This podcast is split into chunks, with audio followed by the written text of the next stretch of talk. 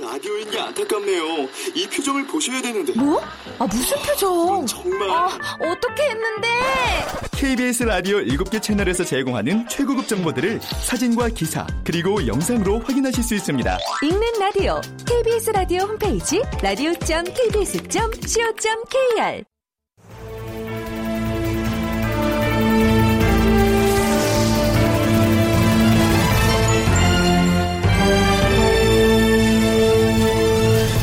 다큐멘터리 역사를 찾아서.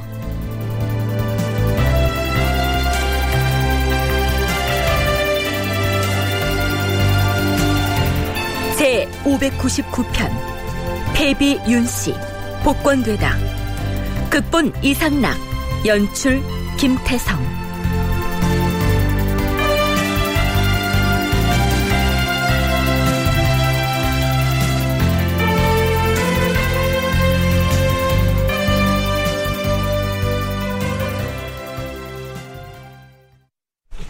여러분 안녕하십니까?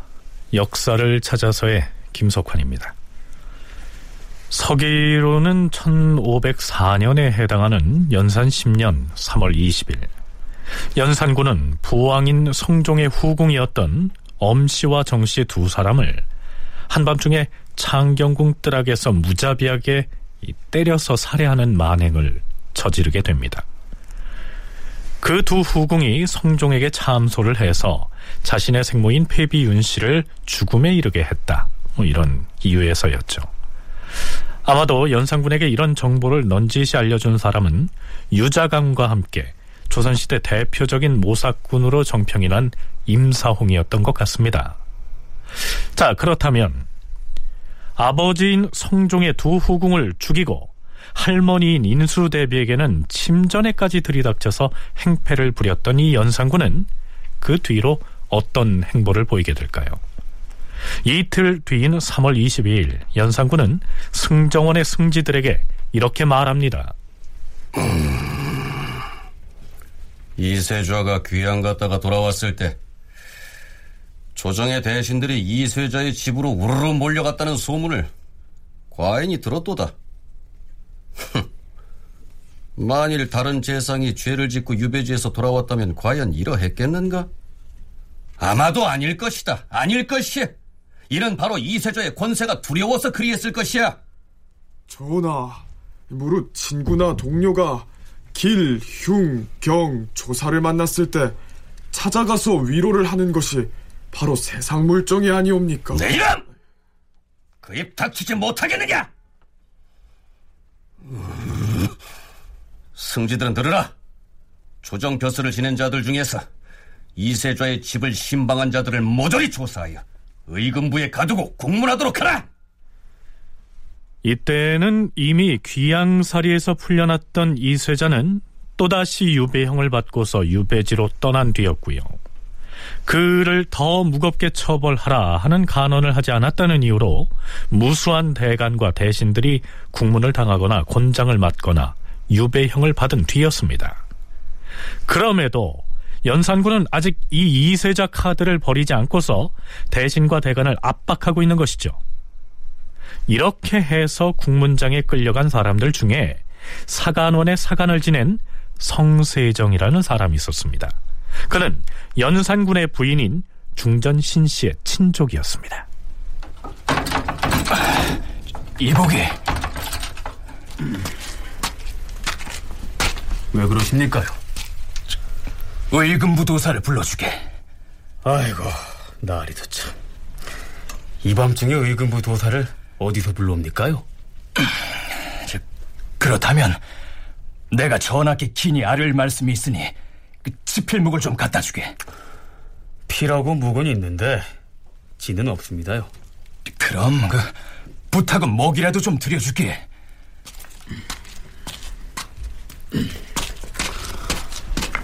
부타고 벼루 여기 있습니다요. 아, 아니 아니. 종이가 없는데 글씨를 손바닥에 쓰실 참이요?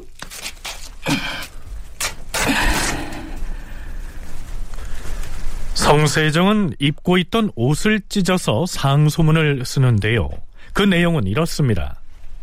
신이 무능한 몸으로 외람되이 성은을 입어서 전하께서 베풀어 주신 은혜가 지극하시었으므로 작은 축성이나마 다하여 만분의 일이라도 보답하려던 중 뜻밖에도 이번에 성상의 은택을 저버리고 이렇게 되었으니 죽어도 그 죄가 남을 것이옵니다. 지난 1월 열 하룻날에 이세좌가 용서받고 유배에서 풀려났사온데 신은 그 사흘 뒤에 사강원에서 파직되었사옵니다. 사실 신은 그 얼마 전부터 상한병을 앓고 있었사옵니다. 그 병이 오래되어도 낫지 않으므로 관직에서 물러나 몸조리를 하려고 하였사옵니다. 그러나 사간원의 관원들이 논계를 당하는 등 결혼이 생겨서 어쩔 수 없이 병든 몸을 끌고 나가서 일을 보았사옵니다. 이세자가 돌아온 그날은 병이 더욱 심하여서 아픈 몸을 이끌고 겨우 집으로 돌아왔던 탓에 이세자를 방면해서는 아니 된다는 간언을 올릴 수 없었던 것이옵니다. 이세자가 빨리 풀려난 것에 대해 곧 논기하지 못한 것은 이 때문이옵니다. 신은 일찍이 경연에 입시하였을 때에도 이조와 병조 관리에 대하여 극단의 말로서 탄핵을 한 적이 있어옵니다. 신이 만일 어떤 세력을 두려워한다면 먼저 이조나 병조 관리의 세력을 두려워할 일이지 어찌 이 세자가 두려워서 할 말을 못했겠사옵니까? 신이 만일 이 세자의 권세가 두려워하려지 않았다면 그 죄가 죽어 마땅하오나 그것이 아니옵기에 자, 성세정은 절절한 내용을 옷자락 헝겊에 담아서 임금에게 올립니다. 그렇다면 연산군의 반응은 어땠을까요? 에이! 이런 이런 이런 이런 이놈이 어디서 핑계를 둘러대고 있어? 그래 성세정이 병이 들었다는 것은 과인도 인정을 하겠다. 하지만 이틀 동안이나 사관원에 나와서 일을 보았다 하지 않았는가? 그렇다면 아파서 쓰러지는 일이 있더라도 이세자를 방면해서는 아니 되옵니다. 이렇게 간호를 올려야 마땅한데도 그러지 않았으니 이게 그가 아무리 중전의 친족이라 해도 용서를 할 수가 없다. 곤장을 쳐서 전라도 부안으로 유배하라. 아, 아, 아, 아니야, 아니야, 아니야. 승진은 당장 의금부로 가서 의금부의 관원들이 성세정에게 곤장을 제대로 치는지 확인하고 감독하라. 다시 얘기하자면 이세자는 연회석상에서 임금이 내린 술을 흘렸다는 죄로 유배형에 처해졌는데요. 그때 대간이나 대신들이 나서서 유배형으론 모자랍니다. 더 무거운 죄로 다스려야 합니다. 이렇게 간하지 않았다고 해서 많은 사람들이 처벌을 받게 되는 겁니다. 그런데 연산군은 넉 달 뒤에 이세자에 대한 유배를 해제하는 해배 조치를 취했지요. 이때 그를 용서해서는 아니 되옵니다. 이렇게 간하지 않았다고 해서 또다시 대간을 벌하고요. 그의 집으로 위로차 찾아갔던 대신들도 마구 잡아들이는 형국이 전개된 것입니다. 서울대 규장각 강문식 학예연구사의 얘기입니다. 연결고리가 된 사람이 이세자라고 할 수가 있는 거죠. 이세자는 배비연 씨에게 사역을 가져갔던 인물이고 그렇기 때문에 어차피 굉장히 그 중요한 어떤 숙정의 대상인데 이 사람이 어쨌든 그 술을 엎지르는 무리를 저지르면서 하나의 그 국왕에 대한 능상의 표본처럼 돼버린 상황이었고 그래서 그때 이제 한번 유배 보냈다가 금방 풀어줬지만 이제 기존 연구에 보면 이게 이제 어떻게 보면 뒤에 그 연산군에 좀 저희가 깔려 있는 것이다라고 보는 연구자들도 있습니다. 대가들이나 대신들이 어떻게 움직이는 걸 보자. 그래서 그런 그 꽤 어느 정도 타당성을 갖는 것 중에 하나가 홍기달 같은 경우를 처벌할 때 홍기달을 처벌하면서 이세자가 같이 처벌이 되잖아요. 그러면서 이세자 얘, 얘 때문에 이세자 너 때문에 이 능상의 풍조가 만연에 대해서 홍기달 같은 놈이 나타난다.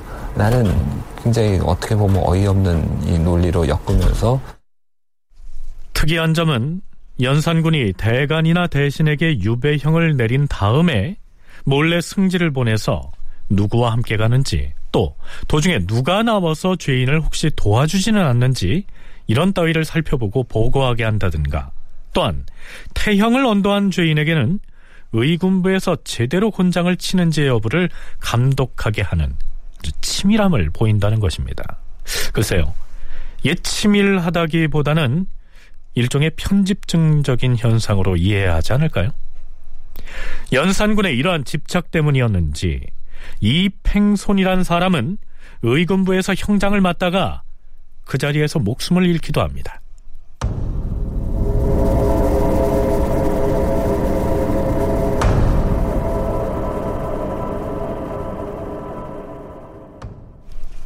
성종의 두 후궁을 타살하고 나서 이틀이 지난 연산 10년 3월 23일 연산군이 승정원에 묻습니다.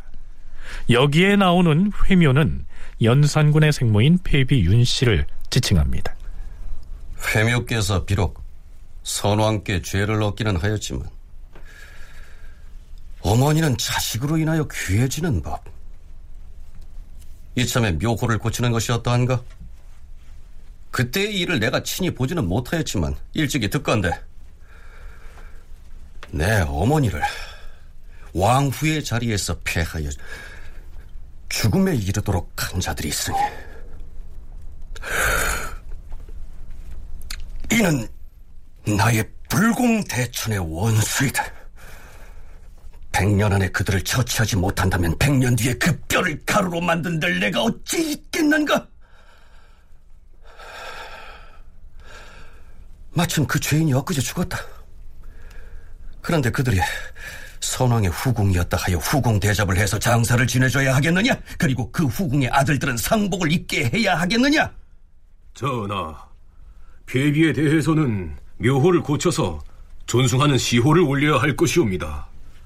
또한 죽은 후궁의 장례와 그 아들들이 상복 입는 일은 옛 제도가 있을 것이니 재상들과 예주의 관리에게 의논하게 해서 정하는 것이 좋을 것이옵니다. 과인이! 내 어머니의 묘호 문제를 의논할 터이니 의정부, 육조, 홍문관, 사환부, 사관원의 당상관과 재상들을 모두 부르라! 연산군은 승지들에게 이틀 전에 자신이 타살한 성종의 후궁에 대해서 그 뒤처리를 어떻게 해야 하는지 그리고 성종에 의해서 사사된 폐비 윤 씨의 묘호를 고치는 것이 어떤지를 묻고 있는 것입니다. 묘호를 고친다 하는 것은 서인으로 강등됐던 자신의 어머니를 왕후의 자리에 올려놓는 것을 뜻합니다. 연산군은 즉위하자마자 폐비 윤 씨의 묘지를 이장하고 지방의 수령에게 제사를 지내게 하는 한편 귀양간 폐비의 족친들 즉 연산군 자신의 외삼촌을 유배지에서 방면해 자급을 높여주는 정도의 관심을 기울입니다. 하지만 자신의 생모가 부왕인 성종으로부터 죄를 받고 폐위된 터에 부왕의 유교를 무시하고서 복권시킨다는 것은 쉬운 일이 아니었죠. 처음에는 죄인이라거나 그런 거를 풀어주는데 기본 1차 목표가 있고 그렇지만 그걸 이미 시작했다는 것은 국왕 입장에서 보면은 완전한 복권까지 염두에 안 둘 수가 없습니다. 인간이라면은 다만 그 반대가 심할 걸 알기 때문에 음. 그 상황을 보고 추진한다고 볼 수 있겠죠. 그러니까 마음에 품고 있고 그리고 연산군의 목표는 사실은 대충 묘 단계로 놓고 그 후궁 정도로 뭐 해, 해준다면 사실 추승의 의미가 없어요. 정식 왕후까지는 올려주고 정식 능으로까지 올려줘야 진정한 의미가 있다고 볼 수 있는 것이죠. 그런 면에서 볼 때는 이제 연산군이 이 갑자사를 일으키는 와중에 바로 그걸 그냥 속전속결로 처리한 것이 아닌가. 갑자사화를 일으켜서 대신이나 대간의 기세를 어느 정도 제압을 한 김에 폐비를 복권시키는 작업을 속전속결로 처리하려고 했을 것이다. 계승범 교수의 분석이 그러합니다. 그렇다고 해서 연산군이 즉위한 일에 10여 년이 지나는 동안 폐비를 추승하는 일에 아주 관심을 끊고 있었느냐 하면 그건 또 아니었습니다. 제위 6년 5월 29일 그가 내린 교지를 살펴보면 이렇습니다. 과인의 생모인 효사묘는 선왕께 죄를 지어서 왕후로 칭할 수는 없는데 하, 지금 기왕지사 사당을 세웠으니 단지 내관들에게 그 사당을 지키게만 하는 것은 마음에 매우 불편하다. 조정 관리들 중에서 선발하여 지키게 하면 제사를 지내는 일에도 반드시 정성과 공경을 다할 것이고 내관들 역시 엄숙하고 조심할 줄을 알게 될 것이야. 지금 이미 사당을 세워서 혼이 의지할 곳을 마련하였으니 해당 관청에서 간략하게 조석 상식을 갖추는 것이 어떠한지 대신들과 의논하게 하라. 죄를 짓고 서인으로 강동된 터여서 비록 연산군이 폐비의 사당에 친히 제사를 지내는 친제를 행할 수는 없지만 조정의 관리를 보내서 제사 지내게 하고 조석으로 음식을 올리도록 조치를 취하면서 신료들의 반응을 살폈던 것입니다. 제위 6년 11월 5일에는 이런 내용의 어서까지 내립니다. 어느 날 강아지가 제 어미를 해치려는 다른 개에게 달려들어서 물려고 하는 모습을 과인이 보았도다. 그 어린 강아지가 덮어놓고 그러는 것일까? 아니면 어미에 대한 정 때문에 그러는 것일까? 요새 과인과 나란 일을 의논하는 사람들은 이 강아지의 뜻이 어떤 것인지를 모를 것이다. 성정원의 성제들과 홍문관의 관원들은 과인이 말한 이 이야기의 속뜻을 각자 논술하여서 올리도록 하라. 무슨 뜻일까요? 생모에 대한 그리움을 드러낸 발언이라고 볼 수가 있겠습니다. 그렇다면 여기에서 어미를 해치려는 다른 개가 상징하는 것은 또 무엇일까요? 자신의 생모를 폐비시키는 데 관여했던 사람들에 대한 보복의 의지를 감추고 있는 말이 아닐까요?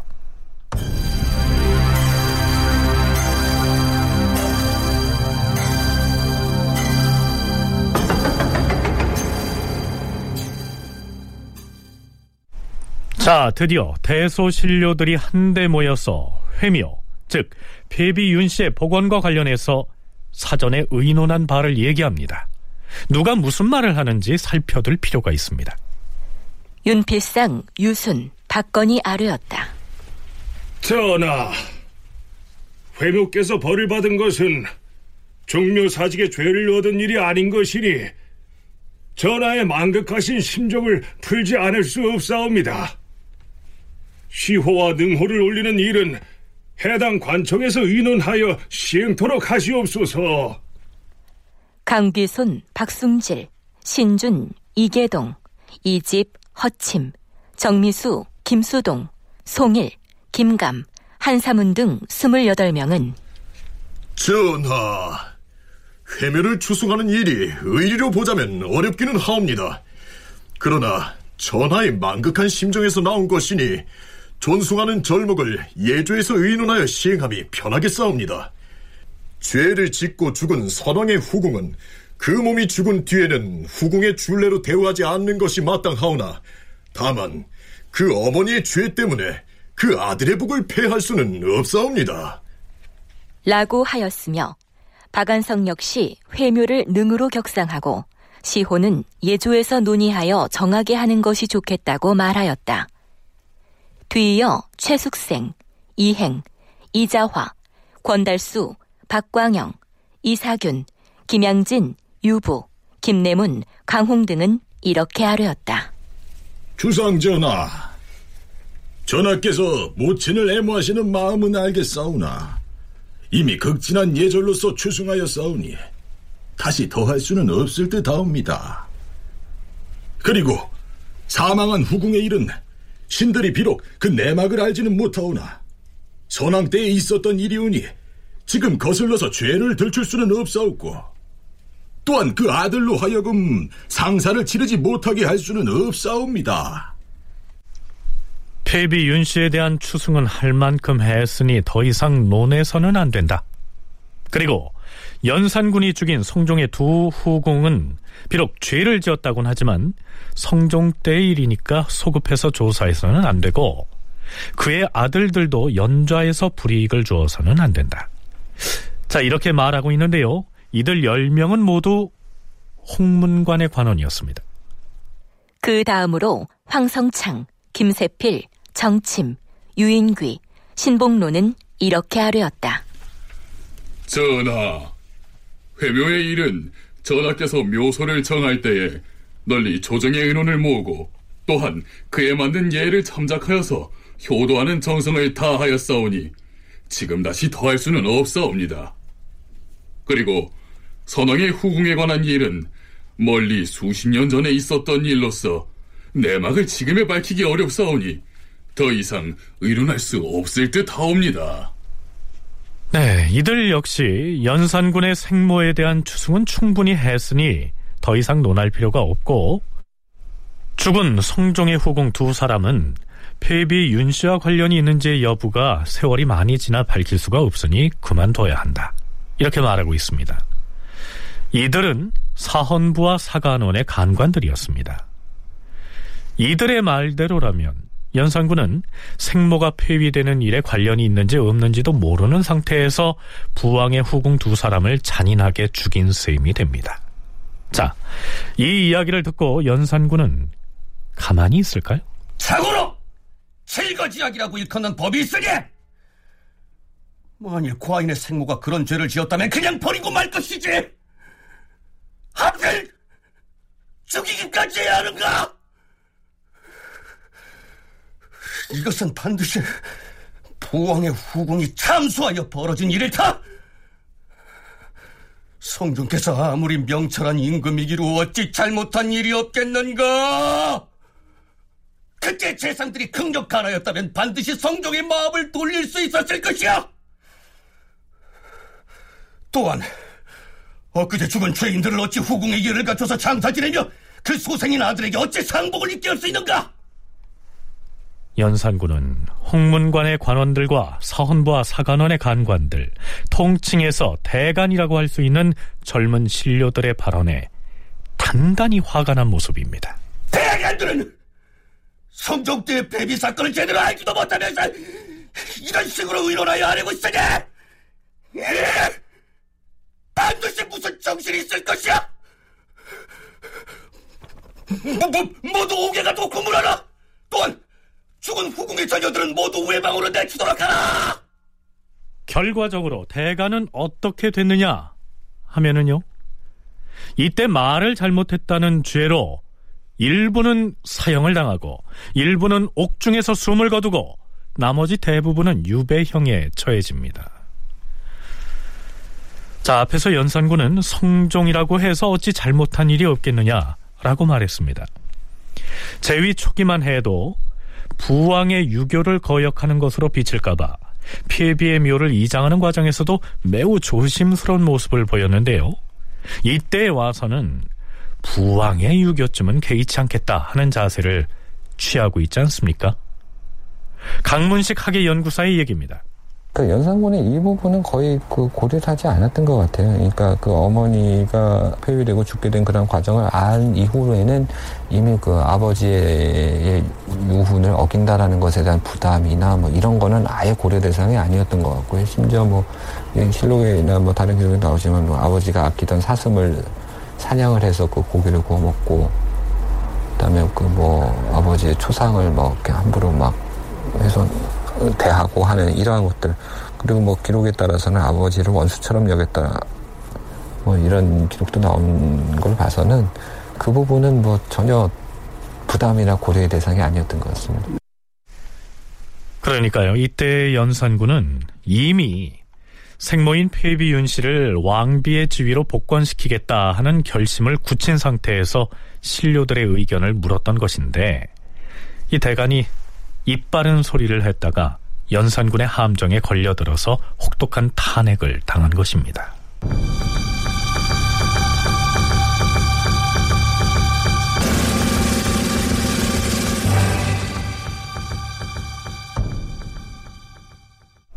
(3월 24일) 윤필상 등의 대신들이 드디어 폐비 윤 씨를 서인에서 왕후의 지위로 복위시키는 절차를 마칩니다.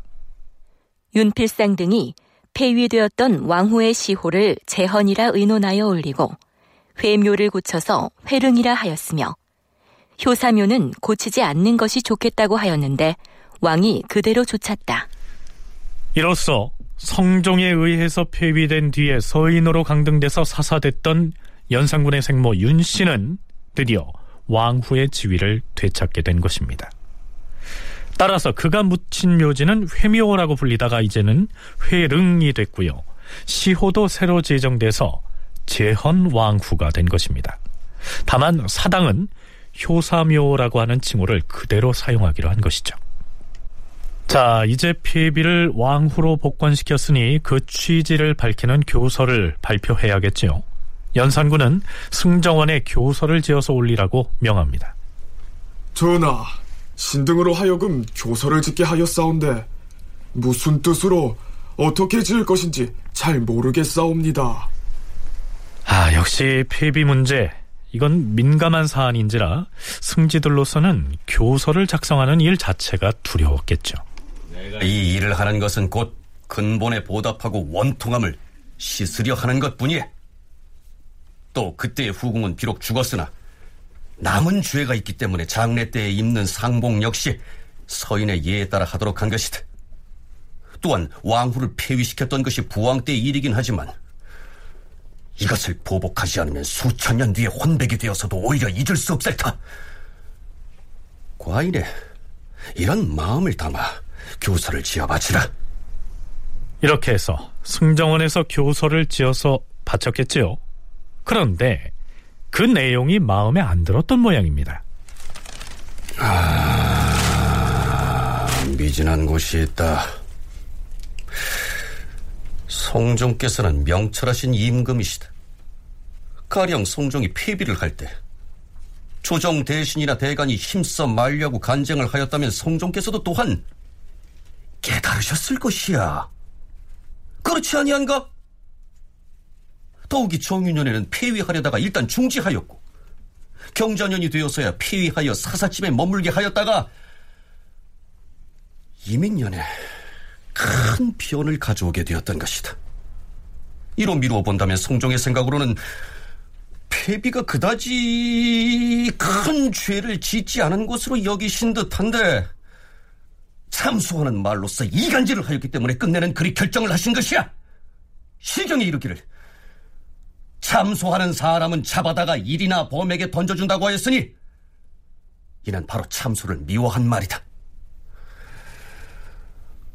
이런 뜻으로 교서를 다시 지어바치라. 여기에서 연산군의 의중을 읽을 수가 있습니다.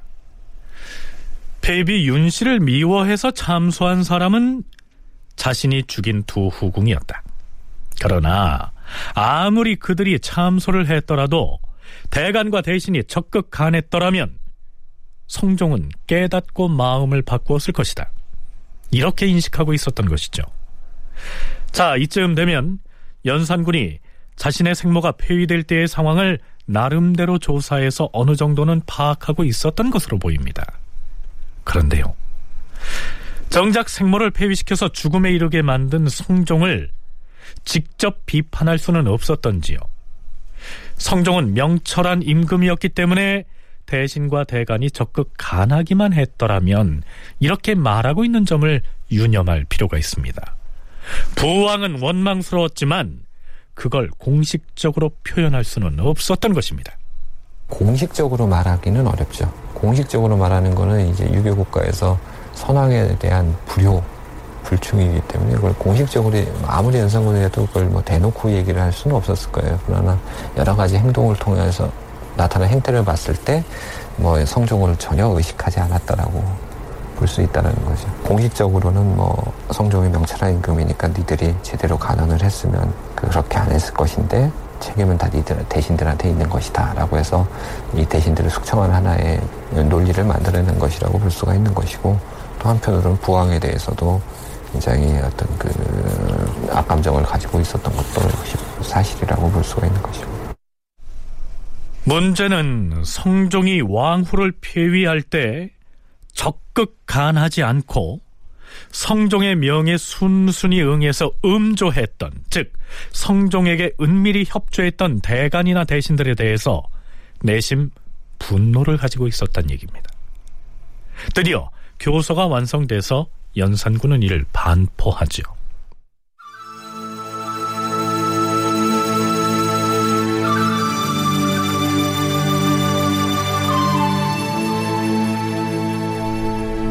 중국의 춘추를 보면 어머니는 아들로 인하여 귀해짐으로 이를 추승해야 한다는 법이 한나라 역사에 실려있다.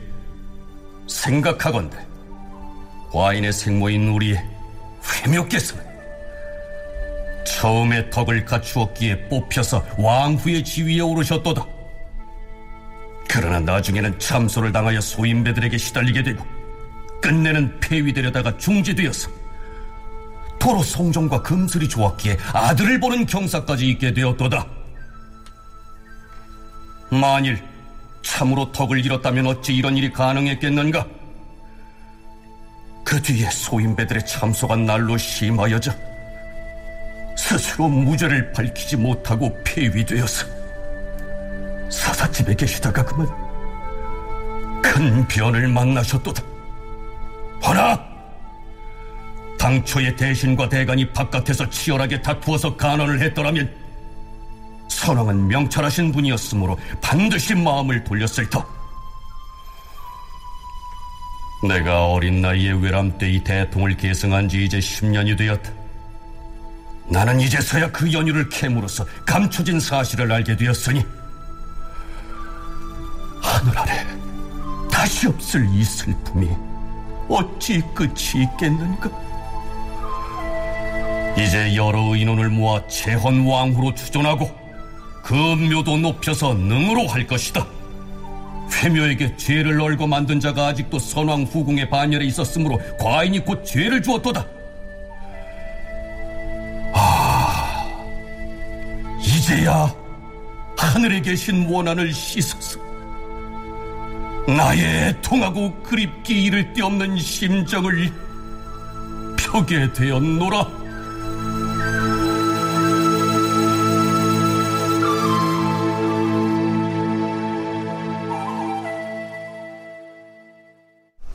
이렇게 해서 연산군의 친모인 윤 씨는 폐위된 지 25년 만에 다시 왕후의 자리에 복권된 것입니다. 자신이 그런 것들을 더 적극적으로 추진할 만큼 어느 정도 국왕의 권력이나 위상이 더 확실해지는 그러한 상황을 좀 더 기다렸다라고 볼 수가 있다라고 생각이 들고요. 그게 이제 연산군 8년에서 이후로 연산군이 이제 이런 건 어느 정도 됐다라고 생각을 했다라는 거죠. 그래서 8년경에 가서 이제 자기 어머니 묘소와 사당에 가서 직접 자기가 직접 제사를 하겠다 라는 것을 이제 8년에 이제 피력을 하고요. 그리고 그 전까지는 이제 사당이나 묘에서 직접 제사를 하진 않았는데 8년에 이제 친제를 하겠다라는 것을 피력을 하고 그리고 10년에 가서 왕으로 이제 추존을 하게 되죠. 그래서 재헌 왕으로 추종하고 회묘를 회릉으로 올리고 네, 강문식 학예 연구사의 얘기 들어봤는데요. 그러니까 연산군이 즉위하고 나서 10년이나 지난 뒤에 폐비를 이렇게 복권시킨 것은 이제는 이 문제 정도는 정면 돌파할 힘을 갖추게 됐다. 이렇게 판단했기 때문이란 얘기입니다. 물론 그 힘을 바람직한 국왕권이라고 할 수 있겠느냐 하는 것은 또 다른 문제겠죠.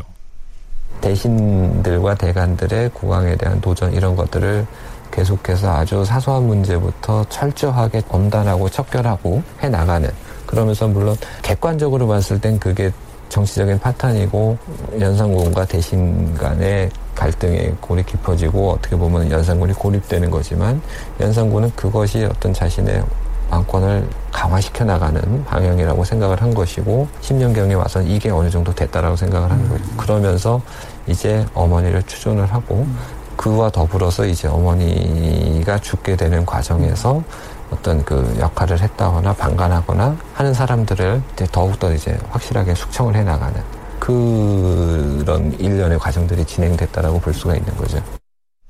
덧붙이자면 이때 왕후로서의 지위를 되찾은 연산군의 생모는 뒷날 중종반정 이후 또다시 왕비의 자리에서 퇴출돼서 폐위되는 운명을 맞이합니다.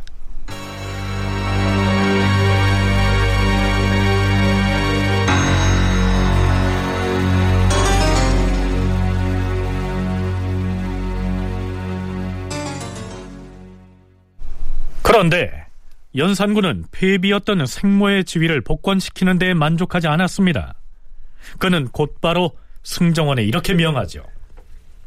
나의 어머니를 왕비의 자리에서 내쫓을 때 재상들 중 누구누구가 그 의논에 참여하였는지 그리고 어머니가 궁궐에서 쫓겨나갈 때 시위하였던 재상이 누구였는지 사약을 내릴 때 누가 그 어명을 집행하였는지 그 세세한 명단을 승정원 일기와 시정기를 낱낱이 뒤져서 과인에게 아뢰도록 하라.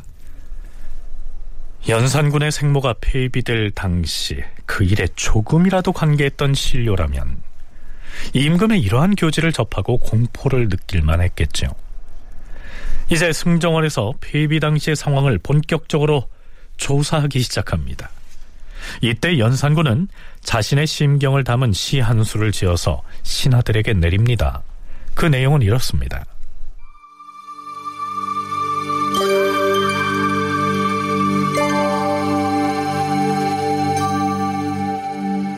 용렬한 자질로 왕위에 있은 지 10년이 되었는데 너그러운 정사를 펴지 못하니 부끄러운 마음 금할 수 없네. 진정으로 나를 보필하는 자 조정이 없고 종사를 생각하는 자 또한 없으니 아 나이 어린 이 몸이 덕이 없어서 그러하네.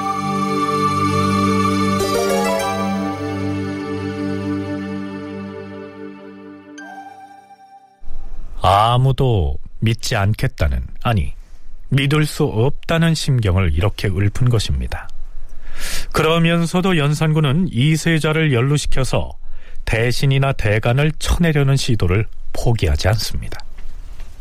전하, 이세자의 집을 방문한 자들의 명부를 작성하여 싸웁니다.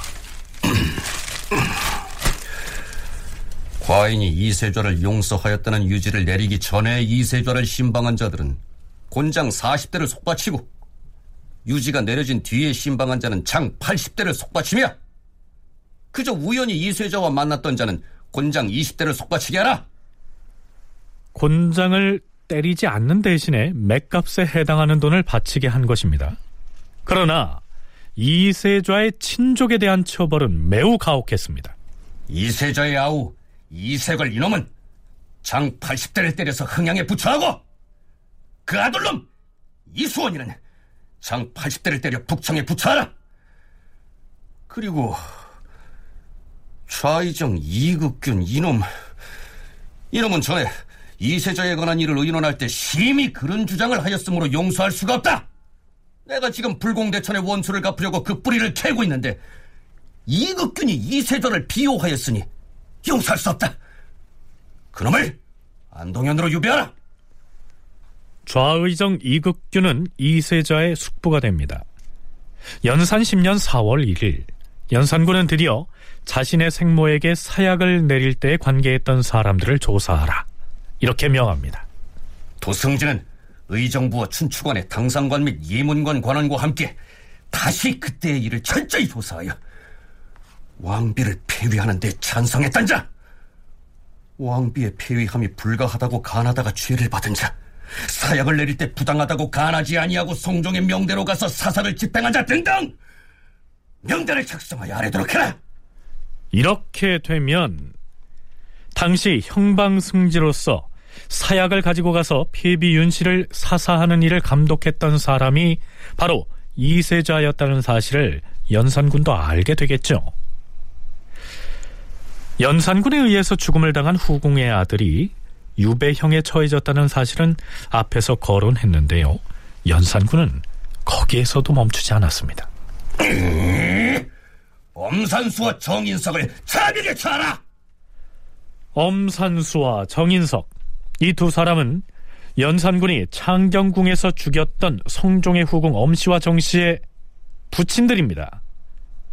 이때쯤 되면 연산군은 이세자가 자신의 생모를 사사하는 일에 형방승지로서 책임있는 일을 했다는 사실을 보고받게 되죠. 이세자의 유배지를 거제로 바꾸었으니 지금쯤 그쪽을 향하여 이동하고 있을 것이야. 의금부 도사는 지금 당장 쫓아가서 이세자 그놈에게 차결하라는 명을 전하라.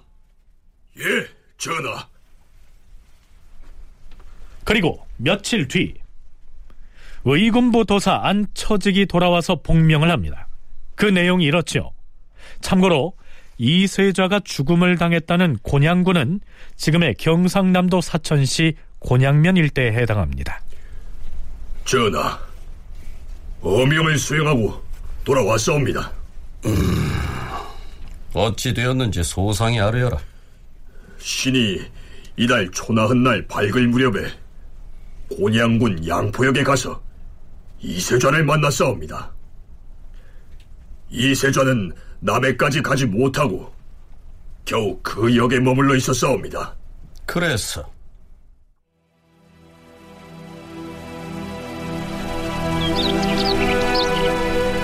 신이 나무 아래 앉아서 이세자를 부른 다음 어명을 전했사옵니다.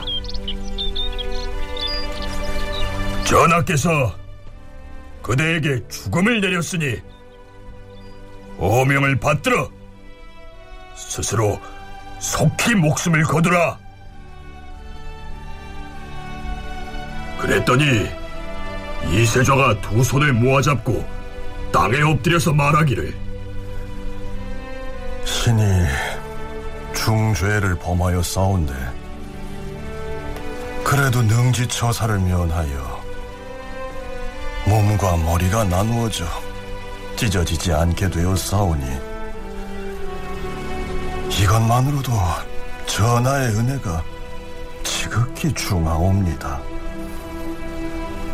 어찌 감히 어명을 조금인들 지체하게 싸웁니까?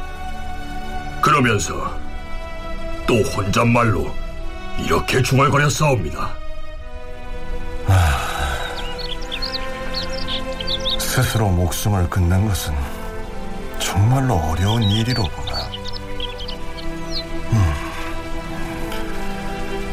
여기 있는 이 나무에 목을 매면 되겠구나.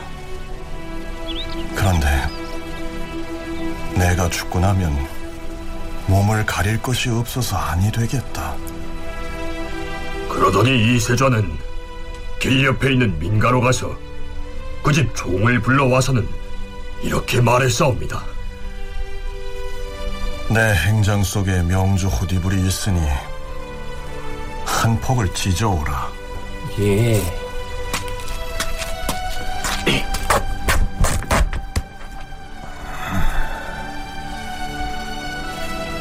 그래, 고맙구나.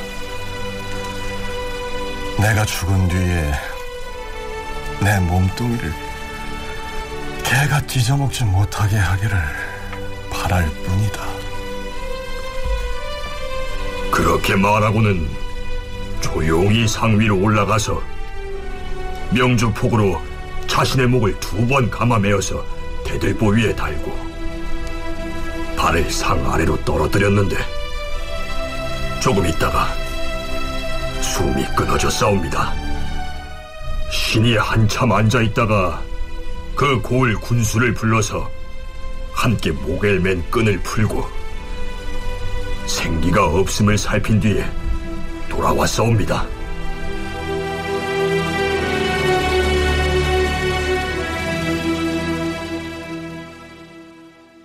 시정기 다 조사해서 이 폐비 문제가 조정에서 거론되었을 때 누가 반론했고 누가 찬성했고 누가 반대했고 이거를 다 조사하게 합니다. 근데 지금 뭐 상황이 완전히 피튀기는 뭐 지금 거의 지금 뭐 초비상 사태이기 때문에 이때는 승정원이나 그런 데에서 정확히 조사해 와요. 근데 거기에 뭐가 있냐면은 이세자와 홍기달이 둘 다 걸린 거예요. 거기에. 더군다나 이세자는 누굽니까? 이게 그 사약을 들고 나간 금부도사 아닙니까?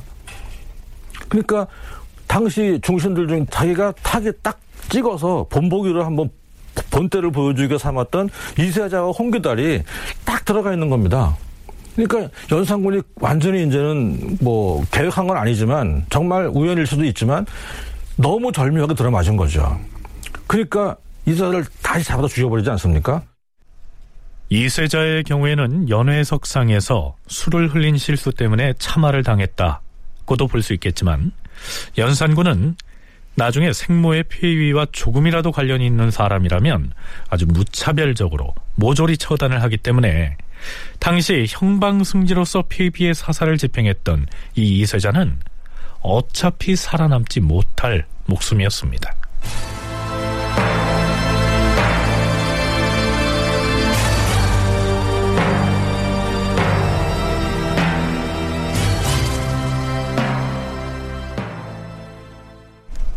연산 10년 4월 27일 인수대비가 세상을 떠납니다. 추존 왕인 덕종의 비이자 연산군에게는 할머니가 되는 인물인데요. 연산군이 창경궁에서 성종의 두 후궁을 타살하고 나서 인수대비의 침전으로 쳐들어가서 행패를 부린 적이 있었죠. 그때 인수대비는 병을 얻어서 추세약한 상태였는데 연산군에게 당한 행패와 수모 때문에 명을 재촉하지 않았나 생각이 됩니다.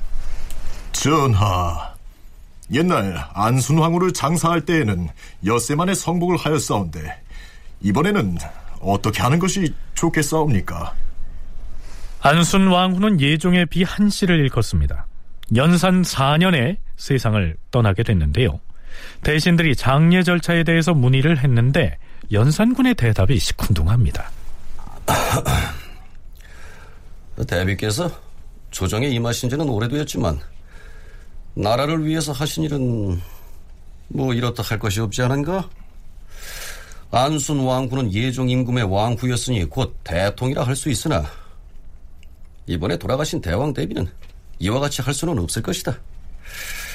안순 왕후보다는 좀 낮추어서 낮춰서 장사를 지내는 것이 합당할 것이요. 예, 전하. 물론 실제 왕위에 올랐던 국왕의 비가 아니고 사후에 추존된 왕인 덕종의 비였기 때문에 이렇게 연산군의 얘기가 전혀 틀렸다고 볼 수는 없겠죠. 하지만 나라를 위해서 별로 한 일이 없다 이렇게 말하는 것을 보면 역시 인수대비가 자신의 생모인 윤 씨를 폐출하는 데 관련이 있었다고 여긴 모양입니다. 달이 바뀌어서 윤 4월 12일 연산군은 좌의정을 지내다가 조카인 이세자와 관련해서 귀양가인은 이극균의 죄를 다시 논의에 붙입니다. 이극균이라는 자는 속으로 조카인 이세자를 비호하면서 경연에 나와서는 심히 불귀한 말을 하였으니 이는 가문의 권세를 믿고 바로 할 마음이 있어서 그러는 것이다. 지금 임금을 능멸하는 풍속이 아름답지 못하여 내가 이것들을 다 개혁하려 하기 때문에 이로 인하여 재상이나 조정 관원들 중에 죄를 입은 자가 많다. 그래서 아랫사람들은 나를 일컬어 걸주라고 할 것이다. 또한 이를 의논할 때에 나를 두려워하는 마음도 없지 않을 것이야.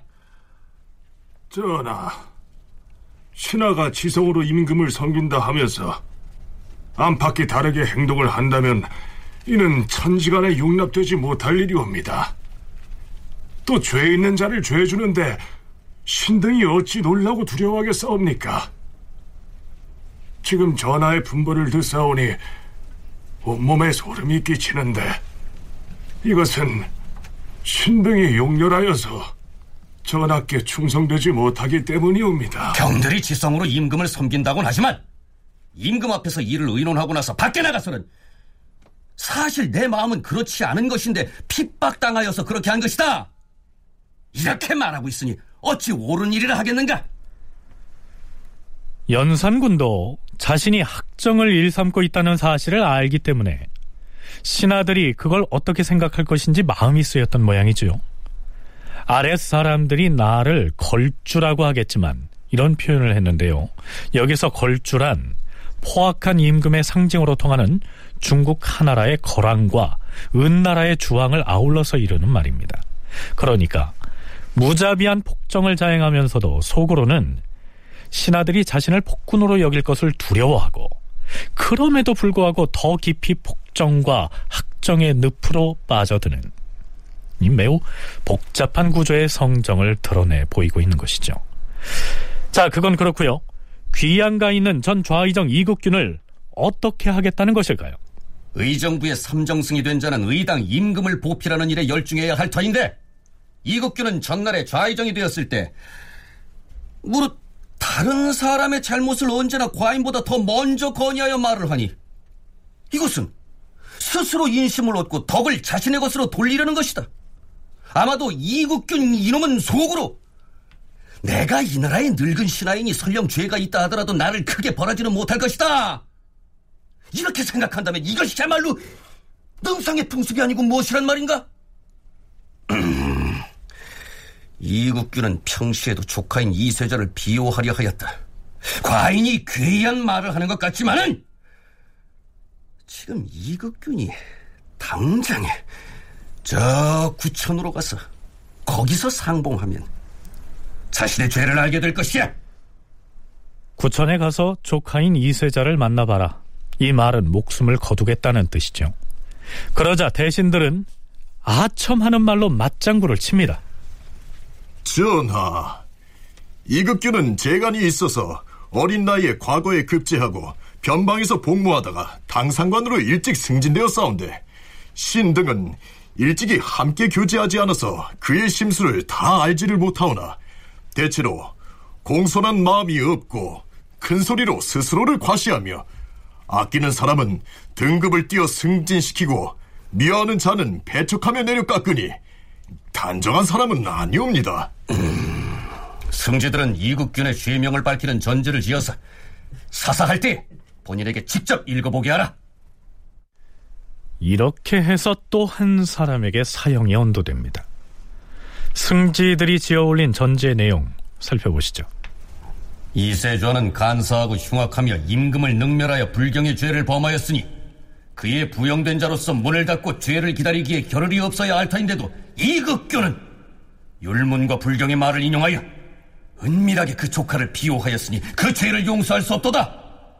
재상과 대간과 시종들에게 하문한 바 모두들 입을 모아 이급규는 자신을 과시만 하고 실천이 없으며 억양이 너무 셉니다.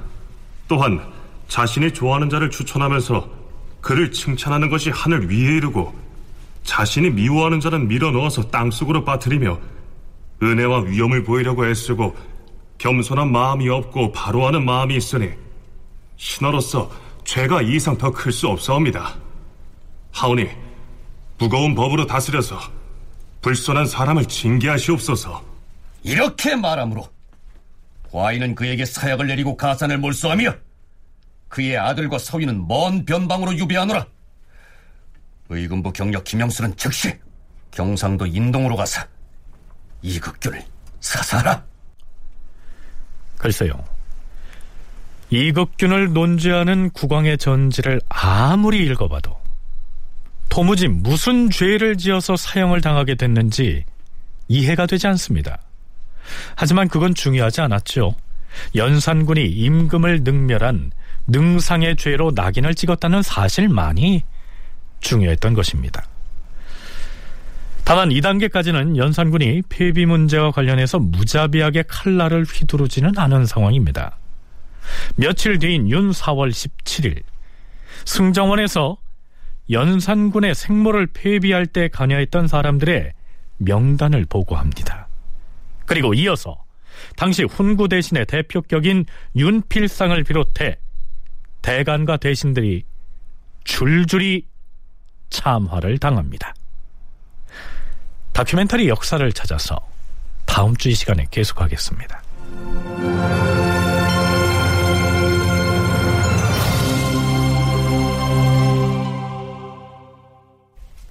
출연 이규석, 이정민, 이규창, 김진수, 장희문, 허성재, 석승훈, 선우현수, 정의진, 구지원, 이진무 해설 김석환 낭독 미나 음악 박복규 효과 신연파 장찬희 기술 이진세.